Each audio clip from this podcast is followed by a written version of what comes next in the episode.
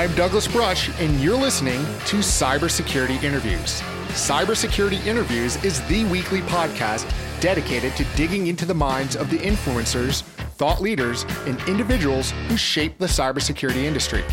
I discover what motivates them, explore their journey in cybersecurity, and discuss where they think the industry is going. The show lets listeners learn from the expert stories and hear their opinions on what works and doesn't in cybersecurity.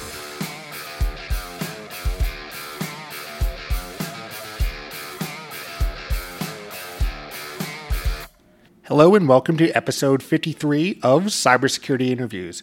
In this episode, we're speaking with Cameron Williams. Cam is the founder and CTO of Overwatch ID. Cam has more than 22 years of experience as a leader in the cybersecurity industry. He has led breach mitigation and designed security solutions and countermeasures for leading global companies such as IBM, Boeing, Sony, BP, Chase, and Washington Mutual. He has also designed and built a multitude of access management systems, including privileged access management, identity access management, and cloud access security brokering systems. Prior to co founding Overwatch ID, Cam was the VP of Engineering at IntelliSecure, where he led the development of a next generation MSSP platform, including multi tenant PAM, correlation engine software, deployment automation, and application monitoring systems. In this episode, we discuss the alphabet soup of identity and access management, cloud security, maturing the trust model, the problems he's trying to solve, why he switched from IT from pre med, automation and orchestration, and so much more. I hope you enjoyed this episode as much as I did. Thanks for listening. So, Cameron, thanks for joining me in cybersecurity interviews. How are you today? Great, thanks. Thanks for having me. Ah, my pleasure. You were, as we were just talking before we, we hit record, uh, Chris Roberts, who was a couple episodes ago, said, you know, you got to get Cam. Like he was like the first first person that he said like as soon as the mic's off, he's like you have to get on the show. So uh, I, have been looking forward to this because I take his his advice pretty uh, pretty seriously. I appreciate that. I'll have to buy that guy some, some good scotch. So. That's that's an expensive proposition for that guy. That could sure put you back is. several that's, hundred dollars. Could be a couple hundred dollar bottle yeah. for sure. So, but he'll let me split it with him. So well, sure. great, yeah. And you know, because what we were talking about a lot was you know, in general is the basics. You know, basics and security that God, I've been doing this, you know, some level of IT and security for 25 some odd years, but it's still, when I look at it, it's the same basics that keep failing. And that, that's kind of what, you know, if you can tell us a little bit about what you guys are doing, but it seems identities, identity, people have to log into crap.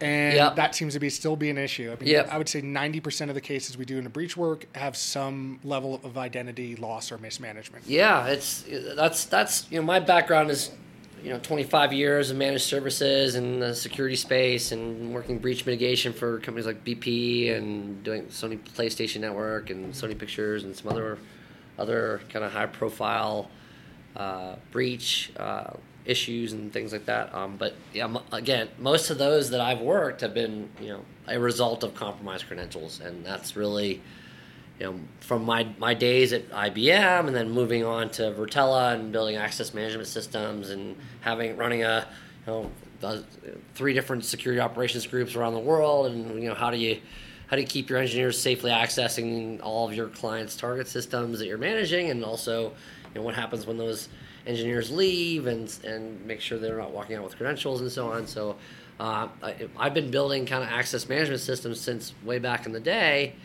and uh, you know obviously broke a broke a lot of eggs.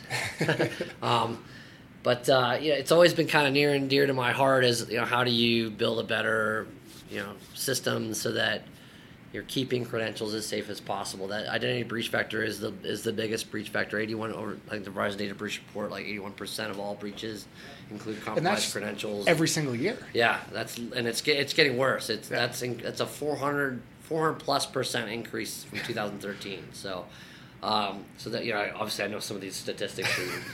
I, have spent a little bit of time living you know, and breathing it. Yeah. Living and breathing it. Uh, yeah, but uh, you know, there's some things like like you know that we want that we do that also come from my past. So I've uh, you know in my past I've built automation for a company called Virtela. Got acquired by NTT in 2013, end of 2013, but using you know, DevOps or automation types te- type of technology to automate deployments, I think is is is one of the things that also that I wanted to solve is not just hey build a better uh, you know identity security solution, but build something that that you know can uses relevant current technologies to solve the problem of how boy it takes forever to deploy this stuff, right? Right. So one of the things that I think that that becomes challenging, at least from my perspective, where I've taken on security and security management roles, are the kind of alphabet soup of the different types of solutions when it comes to that. You have IAM, MFA. Yeah. Yeah, you can go down the list. And Yeah. There's federation and trust, and it's just there's a lot of things and privileged access management, PAM. So, it's, how do you kind of differentiate the, those, and how do you order them in levels of kind of I guess important? Yeah. So I, I'd say you know you we're you know I've built a lot of those systems. I've worked on the SAML engine for the Junos Pulse platform back when I was at Juniper, and so that's single sign-on, and so I've got a lot of background on that. I've worked on MFA technology, and which is kind of a commoditized technology these days, but surprising how much how many folks aren't aren't using it throughout the Well, organization. it's, it's crazy. We do a ton of Office 365 breaches, and it's it's free. Yeah, And yeah, don't it's even turn it literally yeah, and that's I think that I had a I had a I did a podcast I don't know a couple months ago and and uh, they were asking me like what what can the layman do to secure themselves today? And it's like literally go out to your bank your Google and turn on second factor everywhere everywhere that you can right? And but but yeah that's and I was talking about the, the cybersecurity summit too. I think the two biggest promises obviously you, can, you if, if a company turns on MFA everywhere I, I said at the, the cybersecurity summit, like if you if you don't have MFA turned on for everything, why not? You know, there's really no excuse for it. It's it's the cheapest, easiest thing to get up and running, um, and then so and it which which means it's by by its nature, it's automatically the most effective thing to do today, right? Tomorrow, the this kind of the next most effective thing in my mind is or the most promising uh, security efficacy is is securing you know, privileged users, which is which is the PAM space. Um, we spent significant I've uh, access management systems I built back in 2004, 2005 up till now. I spent significant time kind of you know breaking some eggs and making a, you know what I think is a is a really effective PAM solution. Um, that's that's kind of cornerstone to our product. But you're right. The alphabet soup is is kind of the problem, right? When you're when you're if you're if, to build if you're looking at like the zero trust model, there's really you know the, the model says you know keep doing the thing, keep building your you know and securing your perimeter and securing your endpoint. Uh, but but that technology is becoming less and less effective. You know, really focus on securing the identity and securing the data and flight data at rest and, and, and, and so on. Um, so, you know, to, so if you want to solve the identity security component of the zero trust, you've got to go. You have to have MFA, you have to have PAM, you have to have CASB, you have to have single sign-on services and directory services and, and analytics to wrap it all up in one big bundle. Um, and that's to, you know five, that could be four or five different vendors, Yeah. right? And that's that's really the problem that I saw was you know, I've been building multi-vendor solutions throughout my career, um, but also I was an early adopter of companies like Palo Alto Networks. When I was at Virtela, we were the first managed service provider to offer a managed service around Palo Alto, and it was back in 2006, 2007 timeframe. And kind of, that's really where I got kind of the idea for Overwatch was, hey, look what what Palo Alto did for perimeter security, mm-hmm. combining all those you know URL filtering and proxy services for Blue Coat and WebSense, and and intrusion prevention services from Tipping Point, and you know, firewall services from you know insert firewall vendor here. Really con- combining all and then application identity things like Packeteer and so on, adding all of those into one platform, making it really easy to deploy, and, and, and by doing because you're converging and making it by nature more cost effective, uh, was really the, the kind of model that we were going after. And then we added, you know, an easy button to it, which is automation. So, Yeah. um, and that's but so I really see MFA, multi-factor authentication, and authentication in general, and PAM, and all these acronyms. I see them as features. Think of the Palo Alto converged Right. you know, perimeter security platform. Really, you know, that's what our, we call it. We call this our solution identity security because we converge those technologies and really they're really just features in our quiver. Right. Um, does that make sense? It does, and and I think that it becomes a, a lot of it too. Is I think you touched on a, a couple good points there. You know, it, it, ultimately it's the administrative overhead. Yeah. That becomes the hard thing. Um, I mean, I mean, I remember trying to, and I've done old school RSA token key integrations, and they were a nightmare. They- Yeah. and yes, to the point where the administrators were frustrated, users were frustrated, and they didn't get implemented. Yeah. To the point where you know you started seeing solutions like Duo on the market that were incredibly easy. You had soft tokens on phones, where really the hardest thing at that point is for me for multi-factor is if I have the phone across the room and I have to actually get my fat butt up across the room and go get the data. Yeah. If that's the hardest thing from a user's perspective, Yeah. I mean that that's great. Is that we've we've now made that easier, and then even it was you know going to go into other levels of automation and alerting that I think that are being, being built in now. Yeah. Like where I put in Azure and I'm able to see as soon as I sign in a new or you create a new user, I get new user alerts. Yeah. Like things like that. Those were multi-product solutions. there's a cost, SIEM integration and all this other Yeah. stuff. And now And you just get it right from yeah. That's I think that's the the, the kind of the convergence uh, that's going on in, in the security space. That's not just in, in in identity, which you can see, you know, one identity buying Balabit, and there's other companies that are buying these other technologies and starting to converge. Like Centrify has a fair amount of these Yeah. offerings as well. I think you know, uh, as as the industry continues to uh, refine itself in the identity space, that convergence is definitely underway. Gartner said back in 2016, the, the PAM market guide, that converging these these disparate uh, identity security solutions is inevitable. Yeah. They said within 18 to 24 months. We obviously agreed. So, but Yeah. um, but you know, the point I was trying to make is, you know, adding all these technologies together, you know, there's there's some some significant you know cost savings. You're, there's operations savings. So, you know, one pane of glass, uh, one environment to to really hone yourself on or hone yourself against instead of having you know guys that just do one of these technologies. It's the same thing. You know, again, this there's a perim- we can always go back to the perimeter security uh, convergence. There used to be guys that just did intrusion prevention, and there was guys that just did, you know, the web security gateways, and guys that were really good at firewalls. And then, and then, then it became the one guy that was good at all that stuff because he just had one platform to work off of, and he didn't have to, you know, didn't have to go to five different vendor training sessions and, you know, have five different vendors taking him out to dinner. Uh, that was fun. I mean, Anyway. wow, that was RSA back. Well, still RSA. Right. Okay, never mind. But I think I think you know across the board, you know, having and then to compete, right? All of these vendors are you know trying to add more capabilities to their platforms in general. You know, our you know, we we're you know we're doing some other other unique things like um, you know doing auto provisioning and deprovisioning, not just on our platform, but moving the source of record off of Active Directory. About eight, about seventy percent of uh, an IT group's time is literally spent adding users and moving them and, and so on. And That number's probably with, within within yeah. within directories probably even higher than that. Yeah. You know, a, a fair amount of their time is spent doing that, right? And, and using so our our goal because we're we're kind of you know the center point of that identity, um, we're trying to move that off of their hands and, and move it to the place that, that it has to be the source of record, which is the HRIS system. Yeah. Um, so whenever Cameron moves from, you know, the the sales North America to sales Eastern Europe or whatever, you know, Cameron gets moved there, right? Or if Cameron gets terminated or whatever,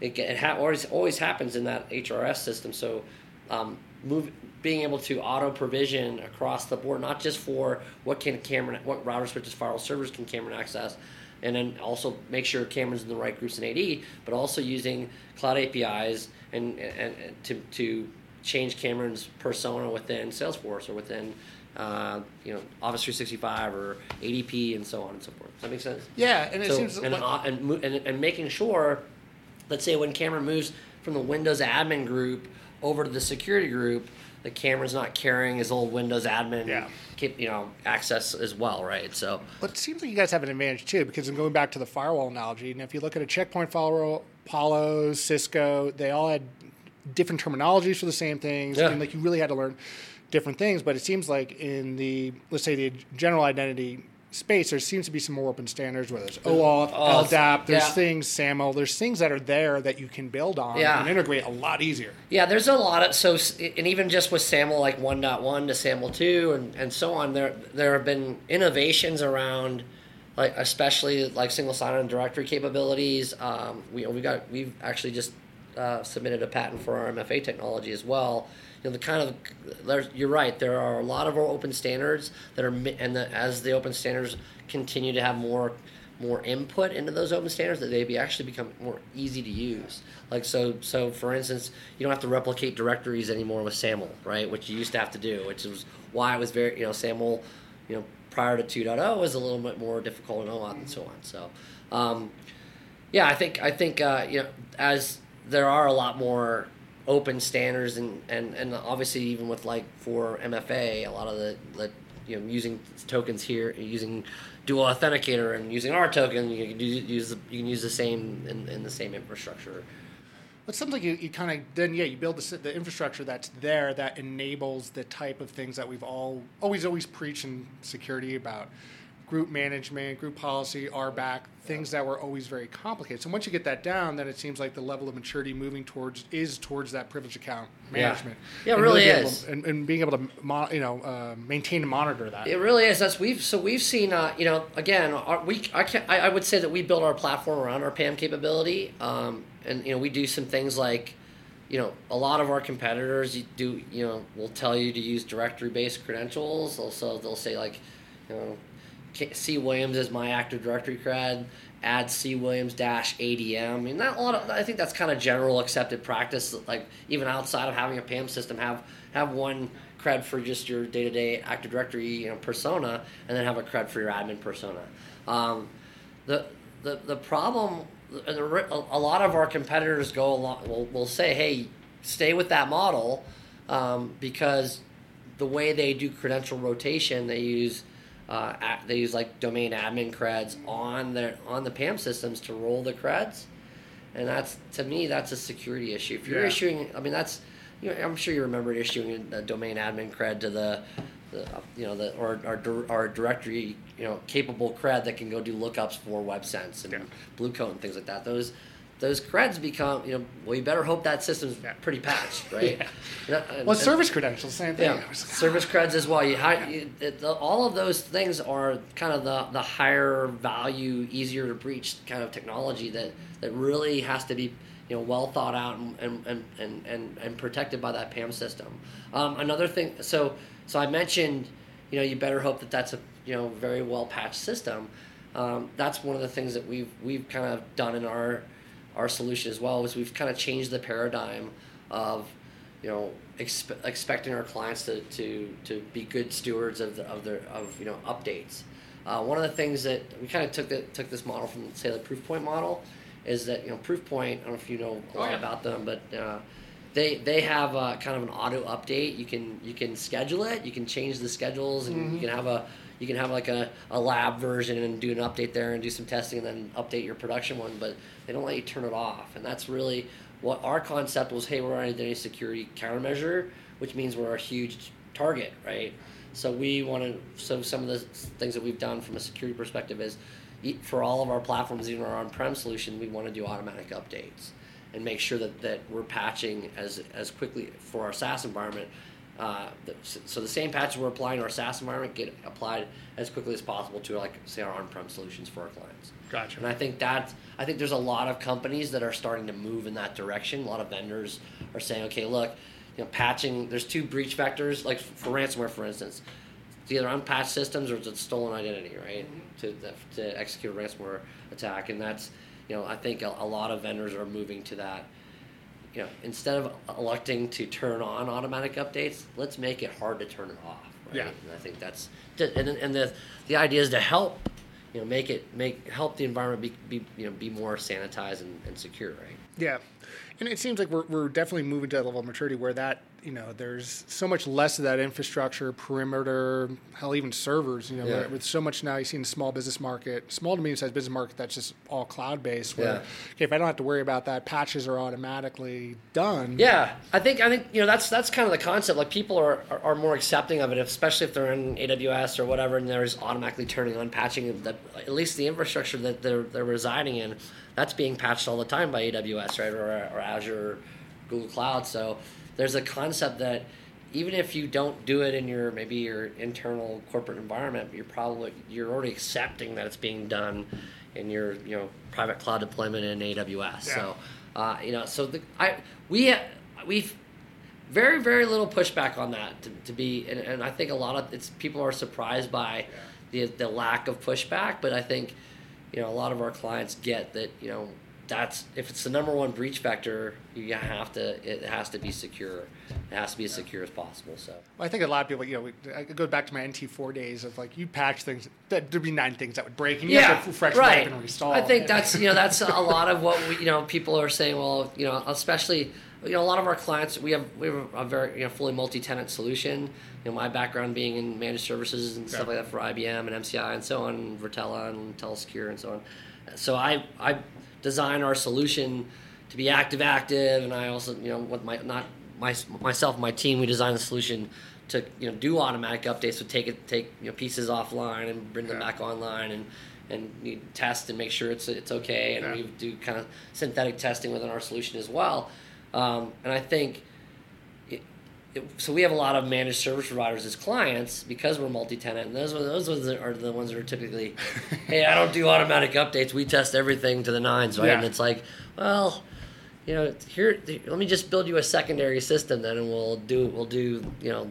Two weeks, we'll, we'll test for two weeks, and then we'll roll to production. You know, with the, with the Which product. again, you can do now in the cloud. It's Yeah, like it's amazing. and and then we literally can stand up both using, and we can you know it's again our Break one solution is frictionless. You know, Yeah.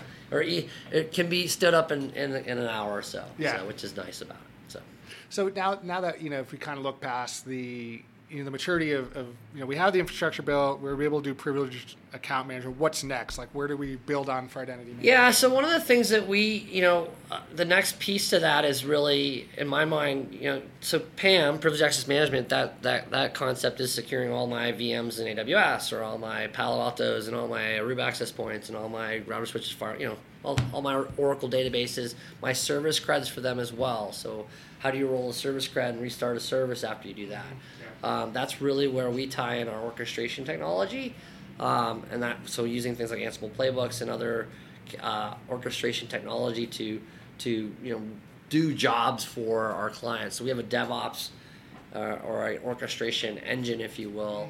Uh, right now, we're using that to auto deploy, you know, onboard all these target systems, which is why you know, PAM is has the most promise for security efficacy, but it also is the biggest pain in the butt because you know prior. I mean, I and I've built these same systems myself where you know, you, you go build a PAM system, get it in place, then you got to go out and touch every router, switch, firewall server, and so on, and configure that server to work with the PAM system. And that's the long that's the long pole in the tent. That's the thing that takes months and months and months. Um, we automated that uh, um, with our orchestration technology. One thing that we are doing with that orchestration technology is we're opening it up, right? And so we, we have full APIs in our engine so that other people, if you already have a DevOps platform like SaltStack or whatever, you can you can use your existing platform to to to check in, check out creds out of our system and run scripts and, do the things that you normally do. Um, you can also use our APIs in like Python scripts and so on to do the same thing. Check out creds, run a script, then check it back in the vault. Same thing with service creds as well. Um, but we're opening up our DevOps platform so that if you don't have SaltStack or some other platform or Contrail or whatever other platform that you might or that you may have already invested in, if you don't have that yet, you literally have it day two with our solution. So once you start using our solution, not only do you get all of this capability, but you get the, the secure DevOps backend that we have that we're opening up for our clients to use. That that that kind of dovetails into you know what's next after PAM, which is CASB, Cloud Access Security Brokering. So um, our security model for CASB, there's CASB's kind of got its own identity problem right now. Sure if you go look at that, the, the CASB market guide from Gartner, if you will, you'll find that some of the companies are doing cloud DLP, and Yeah. some of them are doing kind of cloud IDS, right? Like Mm-hmm. what what who who downloaded what from Dropbox and or or from OneDrive, and what you know, who uploaded who downloaded, right? Which is really you can get that information already from APIs. Mm-hmm. Those all those tools have APIs to get like who uploaded who downloaded something, um, and, and so and then a lot of the the the DLP stuff you know, like field enforcement and things like that. I, I, there's definitely value in that. We're adding some of that capability to our CASB engine as well. But we focus specifically on, um, so for an example, um, there's kind of two users for all cloud apps in my mind. So for ADP, There, you know, there's me. I log or for for for Zenefits or Workday. There's you know me. I log in. I check my 401k. I check my. Uh, I do my you know maybe sign up for some PTO to go take a vacation. Check my healthcare benefits and so on. Um, I'm not a super high value target. We secure you know people that that's kind of a standard user. Mm-hmm. Um, we secure their we sanction that app. We secure their connections to that app um, via SAML. We can federate with that app. Add second factor in line.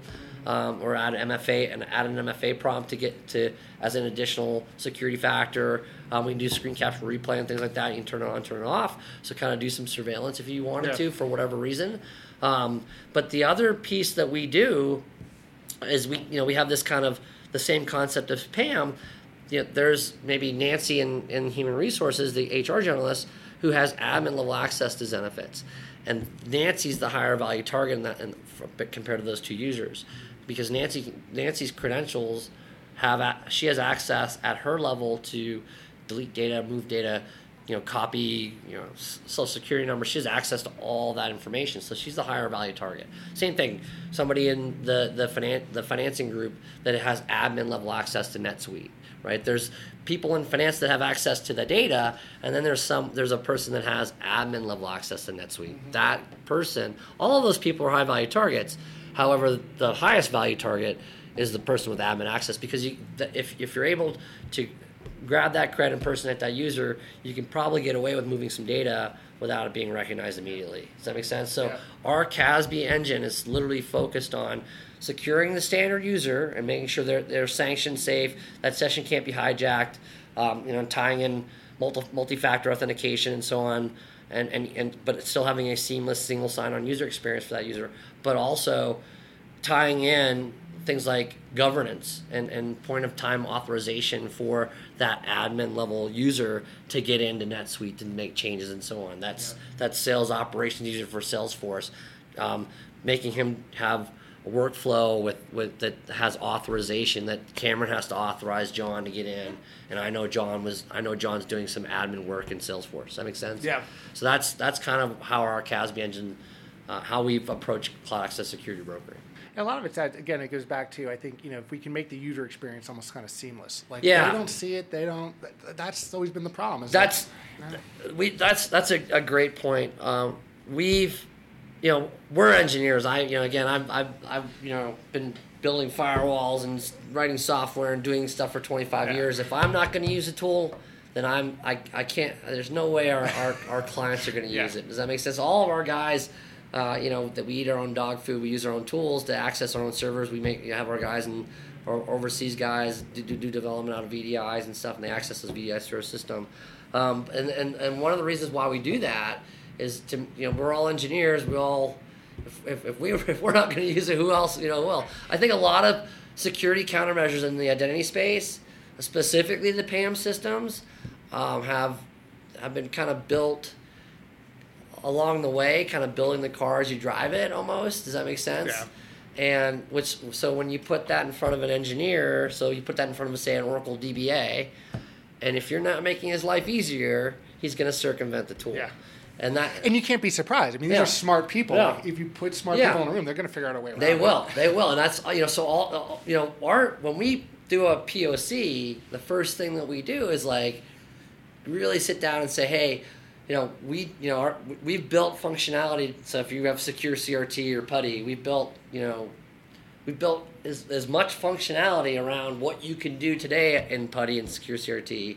So at, in our in our tool for for you know uh, shell access or, you know, Yeah. or, or CLI access. Um, same thing for our RDP sessions. We built all of the same bells and whistles and, and being able to have a repo that you can you know move move files around, do copy and paste, and run scripts and all of those types of things. And again, make it make your day easier. So if you're if you're making lots of hoops that you have to jump through to get into the same server that you that maybe took you you know two steps through PuTTY and Yeah. to log into, then you know they're going to circumvent that tool. And that's I think that's that's the important part is is making it making engineers' lives better. Mm-hmm. If you're making the engineers' lives better, you're making by by default you're making yeah. Nancy and HR's life life better as well. Does that make sense? Oh, it So- does. It, it's it's if you if you hurt the production of the engine, you know that that's what hurts. And whether Yeah. it's engineers, you know, my my firm is it's consultants and the senior consultants. If there's a hint of something that's going to slow down their day, they will go to they'll go above me. They'll go laterally to me. They'll go below. They Yeah. will they will just Yeah, you know kick and scream, yeah, right? and Yeah. it, it, it hurts everybody. So it's like you got to know. You identify those users, make their lives easier. Yeah, yeah, that's our. You know, whenever we again, whenever we whenever we go, those are so any enhancement requests that are top that, that automatically hit the top of the stack in our Yeah. our our backlog or immediately. You know, if we have an engineer's feedback that says, "Boy, it'd be a lot better if you if you did this, this, and this," we literally go after those you know ERs pretty quickly because those are the if you're making those guys happy by by definition, you're Yeah. making the kind of layman user happy as well. Yeah, I mean, if you can, it's again, it's all about that buy-in. I think there's we, we talk a lot, obviously, in security about getting management buy-in, but you know, when it comes to identity management, it's, you need a lot of user buy-in. Yeah, And so if you can get them, and then you can show to the business side, hey, this is also going to be cost effective. There's Yeah. easy orchestration automation. It's as close as we're going to come to a, a silver bullet. But I mean, I think what we're with so much of the cloud technology moving towards Yeah. really like again, you get rid of the infrastructure, the perimeter, and it's focused on identity. If you can really get that like just seamless, that Yeah. for everybody. That's so. That's one of the things that I found with like deploying PAM systems is that, and and you know, bumping into clients that have already had PAM, they spent lots of money on it, and uh, because the interfaces maybe aren't so intuitive, or maybe other reasons, or they you know they just kind of stopped at at the vault level.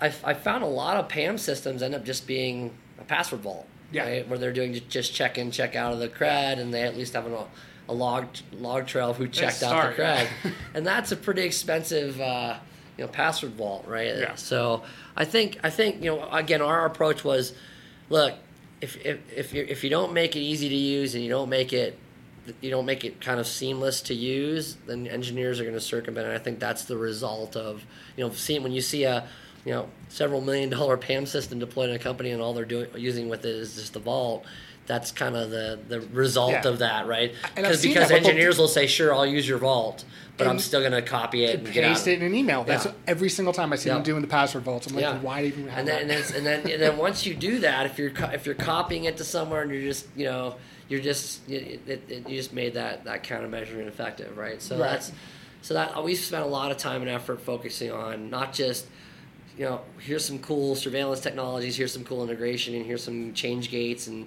you know ITSM integration for change and stuff like that, but. Let's let's make the engineers' lives easier, not not more difficult. Right. Well, you know, going back to, you know, just want to pivot a little bit on this, and this goes back to your, your early history. We talked about how you kind of gotten to where you are, but I go back even further. I was looking at your bio.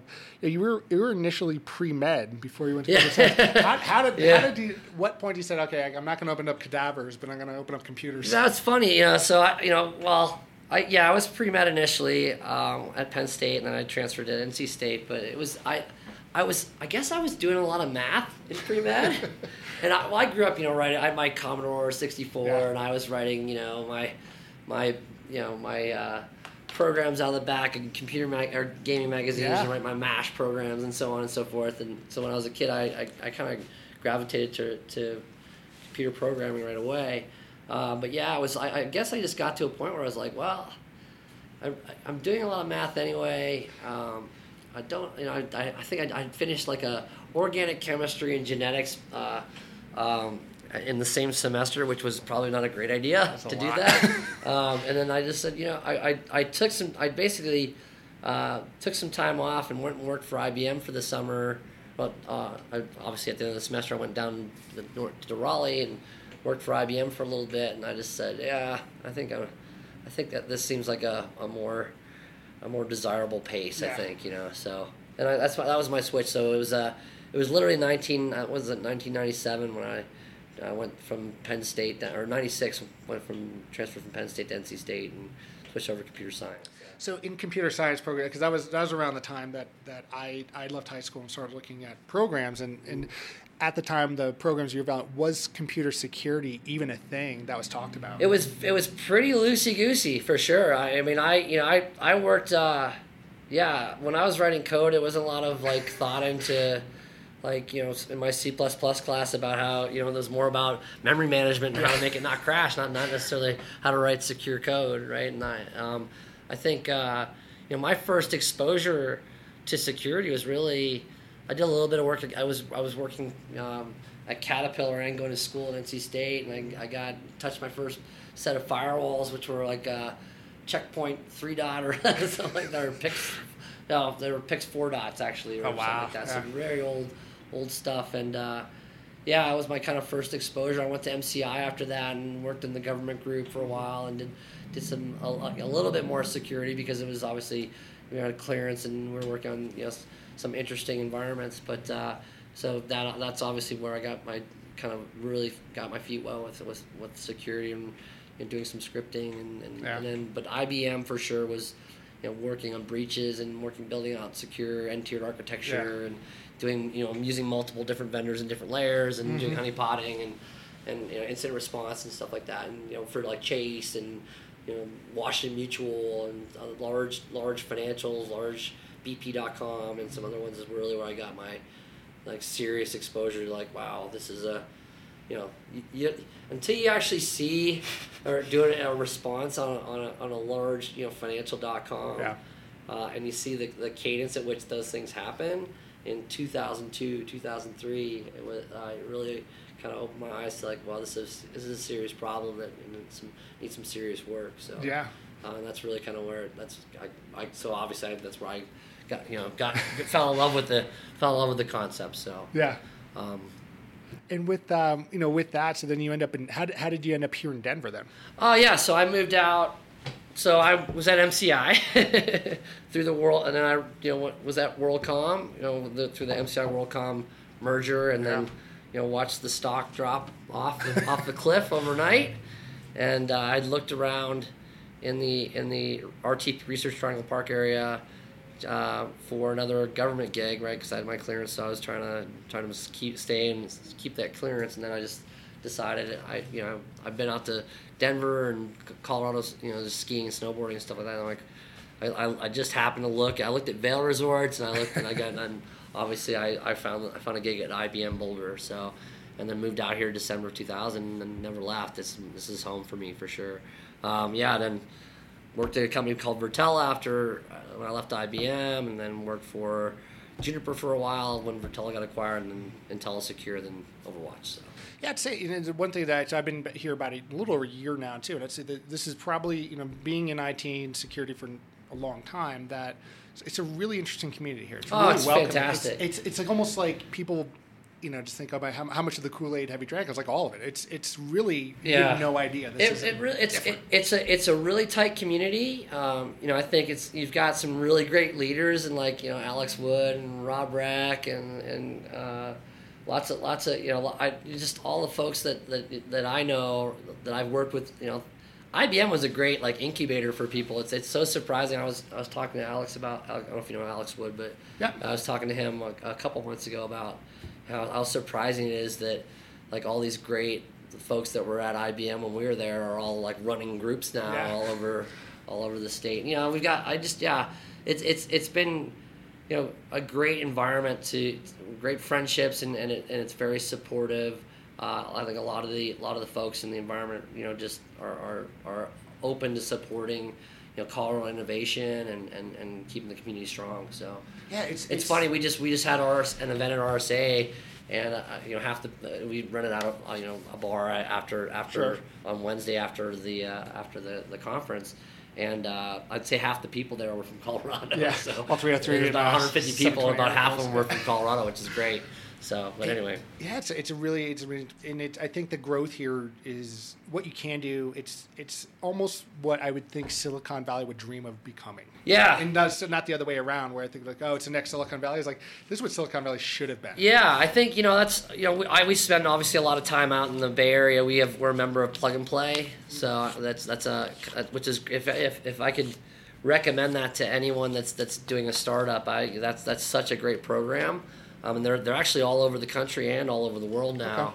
Um, but you get to meet lots of basically companies put money in to get to talk to startups like companies like Deloitte and Credit Suisse and Bank, uh, you know, First Bank and large companies, they, they, they, they fund Plug and Play. Plug and Play goes out and finds all these uh, startups and then kind of whittles them down to like, here's the 30, 20 cool cybersecurity ones and so on. They have cohorts and things like that. But you don't, it's not a pay to play kind of a thing. Sure. It's it's completely free. You just, you just kind of pitch and they select you and then you're off and running.